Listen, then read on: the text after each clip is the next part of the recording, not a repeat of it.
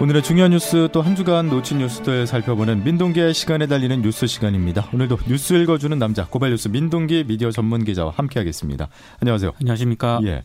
첫 소식으로 자유한국당이 오늘 서울 광화문에서 장외 집회를 열고 있습니다. 네. 광화문 세종문화회관 앞에서 문재인 STOP 국민이 심판합니다. 이런 집회를 열었는데요. 예. 문재인 대통령이 순방 중인 우즈베키스탄에서 문형배, 이미선 두 헌법재판관 임명안을 전자결제하지 않았습니까? 예. 아, 특히 이제 이미선 헌법재판관을 야당이 강력히 반대를 했는데도 불구하고 어, 임명을 하니까 여기에 대한 반발 차원의 집회입니다. 황교안 대표 취임 이후에 처음으로 열리는 장외 집회인데요. 전국 당원협의회와 당원들에게 총동원령을 내린 것으로 전해지고 있습니다. 예. 특히 일부 보수 단체들도 오늘 집회에 가세를 했는데요. 어, 자체 집계 한 2만 명 정도가 참석을 했다고 이렇게 밝히고 있습니다. 주최 측 추산. 그렇습니다. 자유한국당이 오늘 집회에서 원래는 그 인사검증 책임자인 조국 청와대 민정수석, 조현옥 인사수석 경질 이런 것들을 요구할 것으로 예상이 됐는데 예. 오늘 현장 집회에서 나온 뭐 주장이라든가 이런 거는 좌파 독재, 대북 퍼주기 중단 이런 이념적인 좀 발언들이 많이 나왔습니다. 예. 오늘 장애 집회에 대해서 다른 당들 정치권에서 반응이 이어졌잖아요. 더불어민주당 같은 경우에는 자유한국당이 색깔론 공세를 하고 있다라고 비판을 했고요. 그리고 황교안 대표의 대선 출정식을 방불케 한다라고도 비판을 했습니다. 그리고 장외 투쟁을 할 때가 아니라 지금은 국회에서 국정에 대해서 비판할 건 비판하고 협조할 것은 협조하면서 민생을 위해서 일해야 할 때다 이런 점을 강조를 했습니다. 예. 민주평화당은 인사남맥상을 초래한 청와대도 답답하지만 불과 2년 전 국정농단으로 탄핵을 당한 바로 그 당사자들인 한국당이 이걸 성토하겠다면서 청와대로 달려가는 모습은 코미디라고 비판을 했고요. 어, 정의당은 자유한국당이 최근 5.18 망원 의원들에게 면죄부를 준 데 대해서 국민 비판이 높은데 지금은 장외투쟁이 아니라 국민에게 석고되지할 때다 이렇게 지적을 했습니다. 예. 자 이렇게 각 당마다 온도 차이가 나타나고 있으니까 당분간은 여야 대치 상황 이어질 수밖에 없잖아요. 지금 4월 임시국회 회기의 절반 정도가 지났거든요. 예. 근데 여야 대치 상황이 이어지면서 각종 입법 과제가 그대로 산적해 있는 그런 상황입니다. 그리고 문재인 대통령이 순방 출국 전에 여야정 협의체를 제안을 했거든요. 근데 자유한국당뿐만 아니라 이건 바른미래당도 부정적인 입장이기 때문에 예. 당분간 전국 정색은 불가피할 것으로 예상이 되고 있습니다. 제1야당인 자유한국당 이야기 하나만 더 해본다면은 아, 이번 주에 막말 때문에 비판을 많이 받았어요. 차명진 전 의원이 자신의 페이스북에 세월호 유가족을 모욕하는 글을 올렸습니다. 예. 방송에 소개하기가 좀 어려운 그런 막말이었는데요. 여기에 정진석 자유한국당 의원도 세월호 좀 그만 좀 우려먹어라. 이제 징글징글하다. 오늘 아침 받은 메시지라고 또 글을 소개를 해서 논란을 좀 키웠습니다. 당사자들 해당 글 삭제했고요. 황교안 자유한국당 대표도 공식적으로 사과를 했거든요. 예. 당 윤리위원회도 두 사람에 대한 공식 징계 절차를 밟기로 했습니다만 자유한국당의 막말이 이번이 처음이 아니기 때문에 예. 논란의 불씨는 여전히 남아 있는 상황입니다. 그러니까 처음이 아닌 그 이유 우리가 좀 알아야 될 것 같은데 국민들은 왜 이렇게 자유한국당에서 이런 망언들이 계속 이어지는지 궁금해하거든요. 최근에 자유한국당 지지율이 상승 국면이었거든요. 예. 그래서 조금 경계심이 좀 풀어진 거 아니냐. 그런 측면에서 오히려 이게 역효과로 작용하고 있다는 지적이 많습니다. 그러니까 지지율 회복에 자신감을 얻었기 때문에 뭐 세월호라든가 5.18이라든가 박근혜 탄핵 등과 같은 이슈를 섣불리 건드렸다가 부메랑을 맞고 있다는 그런 얘기인데요. 예. 일각에서는 이게 좀 의도적인 것도 있다라는 분석을 내놓고 있습니다. 그러니까 자극적인 언어로 보수층의 결집을 노리고 있다는 그런 분석인데요. 예. 실제 온라인에선 이 망원 의원들을 지지한다는 댓글도 상당히 많이 보입니다. 예. 하지만 극렬 지지층을 만족시키는 자극적인 발언은 결국 혐오의 정치를 불러오지 않겠습니까? 그렇죠. 장기적으로는 손해라는 그런 지적도 많습니다. 아니 이게 정치권에 당연히 보수층 결집이 의미 있는 그런 움직임인데, 네. 근데 아쉬운 거는 그 결집을 위해서 아픈 분들을 이용한다는 건 좀 문제가 있는 거잖아요. 아, 그렇죠. 예. 특히 차명진 전 의원 같은 경우에는 세월호 유족이 10억 보상금을 받았다 이런 주장을 했는데요. 예. 이건 언론사들도 팩트 체크를 했는데 가짜 뉴스입니다.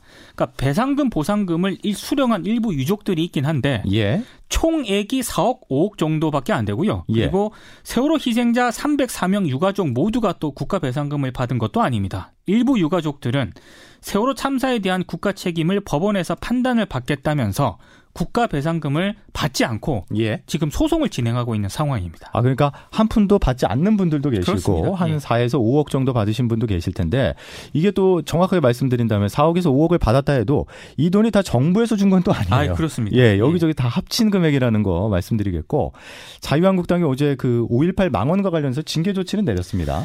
그 5.18 유가족에게 괴물 집단이라고 망언을 했던 김순례 의원에게 예. 당원권 정, 지 3개월 처분을 내렸습니다. 그리고 공청회를 주최했던 김진태 의원에게는 경고 처분을 했거든요. 예. 망언을 한 지 71일 만에 나온 징계 조치인데요. 근데 면제부 징계다, 손방망이 징계다라는 비판이 많습니다.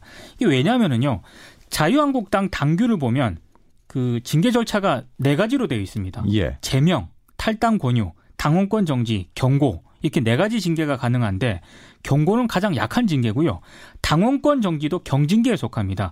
김순례 의원 같은 경우에는 최고위원직 유지 여부가 당 지도부의 정치적 판단에 따라 결론이 날 것으로 보이는데 박탈 가능성은 희박하다는 그런 예상이 압도적입니다. 예. 특히 당원권 정지 시한이 3개월이거든요. 내년 총선 출마에도 아무런 영향이 없습니다. 예. 이게 아무래도 보수층 눈치 보기가 아니냐. 그렇습니다. 예, 이런 지적이 있는데 이재명 의원 같은 경우에 5.18 망언을 했는데 제명 조치를 받지 않았었나? 근데 이종명 의원인데요. 예. 별다른 불이익을 받지 않을 것으로 보입니다. 이게 왜냐하면 의원을 제명을 하려면 의원총회에서 재적 의원 3분의 2 이상이 동의를 해야 되거든요. 아, 동의가. 근데, 예, 이종명 의원 제명안이 아직 자유한국당 의원총회에 상정조차 되지가 않았습니다. 그러니까 5.18 망원과 관련해서 지금 시점에서 봤을 때 중징계를 받은 의원이 사실상 아무도 없다는 그런 얘기인데요. 예. 그래서 지금 나오는 우려가 차명진 전 의원하고 정진석 의원이 세월호 망원과 관련해서 자유한국당이 징계 절차에 돌입을 하겠다라고 하지 않았습니까? 예. 근데 5.18 망원 의원들에 대해서 내린 징계를 봤을 때 시간을 끌다가 요식행위로 끝날 가능성도 있다. 이런 우려가 나오고 있습니다. 예. 여기까지 정치권 소식 한번 정리해 봤고 아, 사회 소식으로 눈을 돌려보면은요. 이번 주에 경남 진주의 한 아파트에서 발생한 참극 때문에 많은 분들이 충격에 빠졌었습니다. 다섯 명이 숨지고 열다섯 명이 다친 그런 큰 사건이었는데요. 예. 근데 이번 사건이 우리 사회 안전망에 대한 고민거리를 다시 한번 던지고 있는 것 같습니다. 그러니까 치안이라든가 복지 서비스가 조금 더 촘촘했다면 이건 사전에 막을 수 있었던 참극이다. 이런 전문가들 지적이 계속 나오고 있는데요. 예. 실제 주민들이 수차례 신고를 했는데도 불구하고 피의자 안모 씨의 조형변 뭐 병, 병력이라든가 폭력 전과 등은 경찰, 보건소, 동사무소 등에서 전혀 파악하지 못하고 있었던 것으로 밝혀졌습니다. 그러게요. 경찰이 출동까지 했었는데 사태의 심각성을 전혀 파악을 못했었던 것 같아요. 그러니까 일곱 차례나 올해 들어서 경찰에 신고가 됐다고 하는데요. 이 가운데 다섯 차례가 주민들과의 마찰이었거든요. 예. 근데 방금 말씀하신 것처럼 경찰이 출동을 했는데도 불구하고 마지막 한 차례만 죄물 손괴 혐의로 입건을 했고요. 나머지는 그냥 단순히 아파트 주민들 사이에 시비로 판단하고 아무런 조처를 또 취하지 않았습니다. 보건소라든가 동사무소도 이 안 씨가 정신질환을 앓고 있다는 사실을 전혀 파악하지 못하고 있었는데요. 원래 보건소는 등록된 정신병력자를 관리를 해야 되거든요. 근데 이번에 피의자 안 씨는 등록돼 있지 않았다고 합니다. 예. 이게 왜 이렇게 됐냐면 본인이나 보호자가 등록을 해야 이제 알 수가 있는데 안 씨가 스스로 등록을 하지 않았던 데다가 혼자 살았기 때문에 대신 등록해줄 가족도 없었다고. 그러니까 그렇기 때문에 피해 유족들은 지금 우리 국가에 공식적인 사과를 요청하고 있는 상황인데. 예. 아, 전반적으로 보면 이른바 사회 안전망에 대한 그 구멍이 많다는 이야기예요. 그래서 전문가들이요. 중증 질환자라든가 정신 질환으로 범죄를 저지른 경우가 있는 사람들은 본인 의사와 관계없이 관할 경찰서라든가 보건소에서 파악을 하도록 해야 된다. 이런 점을 강조를 하고 있습니다. 예. 사실 이번에 범죄를 저질렀던 안모 씨도 병원에서 치료를 받아야 될 사람이었는데 사회에 방치되고 있었다라는 그런 비판이 많았거든요. 예. 특히 범인이 흉 휘두른 흉기에 사망한 사람들이 대부분 75살 노인이라든가 장애인, 10대, 5, 60대 여성들이었습니다. 예. 그러니까 우리 사회 약자들이로 지금 파악이 되고 있는데요.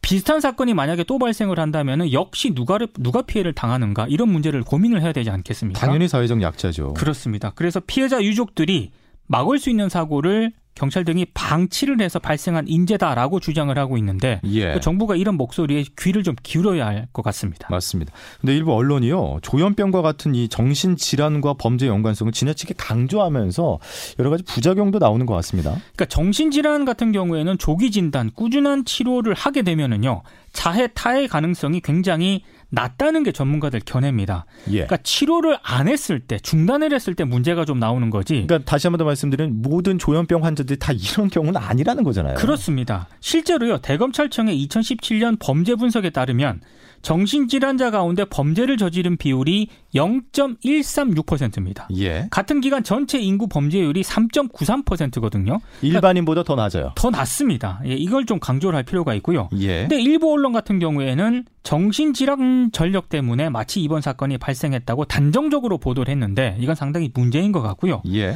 그래서 중앙정신건강복지사업지원단이 각 언론사에 협조문을 보냈습니다. 그러니까 지나치게 단정적인 보도를 하는 것 자체가 정신질환자는 위험하다라는 부정적인 편견을 야기할 수 있기 때문에 예. 추정 보도는 좀 자제해 달라 이렇게 당부를 했습니다. 이게 언론에서 왜 이런 보도를 할 수밖에 없냐면 다들 알고 계시겠지만 이런 범죄가 왜 일어났냐는 분석 기사를 써야 되는데 그렇습니다. 그 분석하기에 가장 적절한 게 정신질환이 있으면은 그에 대한 예, 귀결로 당연히 가면은 너무 편하잖아요.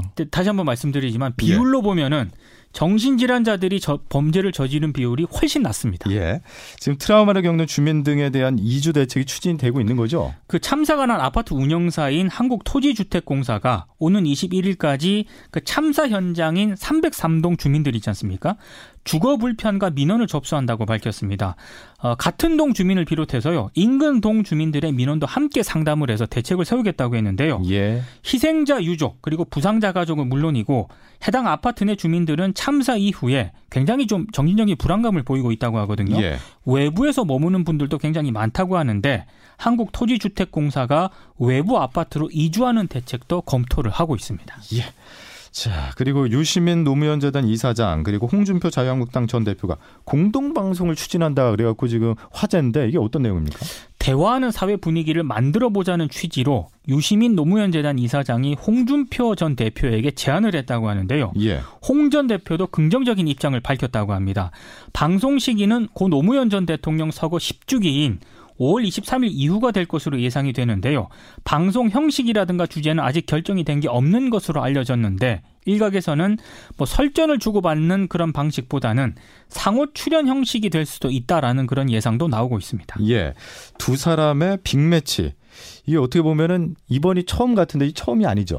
2007년 대선을 앞두고요. KBS에서 특집 프로그램을 만든 적이 있거든요. 예. 당시 이제 서로 다른 직위에 있긴 했습니다만 그때 뭐 유시민 이사장과 홍준표 전 대표, 당시 이제 노회찬 민주노동당 선대위원장 그리고 정범구 창조한국당 선대본부장이 한 자리에 모여서 이른바 그 대포집 토크를 한 적이 있습니다. 아, 다 말들 잘하시는 분들이네요. 고기 구워주고 술 예. 따라주고 서로 이렇게 대포집 토크를 한 적이 있었는데 예. 이번에 만약에 이제 또 토크를 하게 된다면은 새로운 장면이 연출이 될 것 같은데요. 예. 어떤 방송을 할지는 상당히 미수, 미지수이긴 합니다만 일단 뭐 내년 총선이고 그리고 대선도 이제 곧 어, 펼쳐지지 않겠습니까? 그렇죠? 이런저런 정치권 핫이슈를 놓고 토론을 벌일 경우에 상당히 좀 화제가 될 것으로 예상이 되고 있습니다. 예, 어쨌든 대화하는 사회 분위기 이게 정말 중요한 거잖아요. 아, 그렇습니다. 예, 네. 서로를 인정하지 않고 혐오하는 이런 분위기가 좀 있어서 네. 대화로 어떻게 좀 해결해 볼 수 있는 이런 분위기 만들어질 수 있기를 한번 보겠습니다. 여기까지 고발뉴스 민동기 기자였습니다. 고맙습니다. 고맙습니다.